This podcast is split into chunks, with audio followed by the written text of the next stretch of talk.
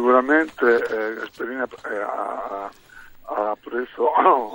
un'iniziativa importante nel denunciare alcuni atteggiamenti, poi sui nomi e cognomi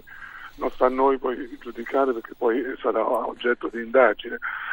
però sicuramente eh, c'è una situazione che a volte per, per, per noi è insopportabile, ma in genere, in, quando dico per noi, per noi nel mondo del calcio è insopportabile. Eh, io dico sempre che fa più rumore due o tre eh, alberi che cadono che magari 2000 piantine che crescono, per cui è, è evidente che, che, loro sono un po' più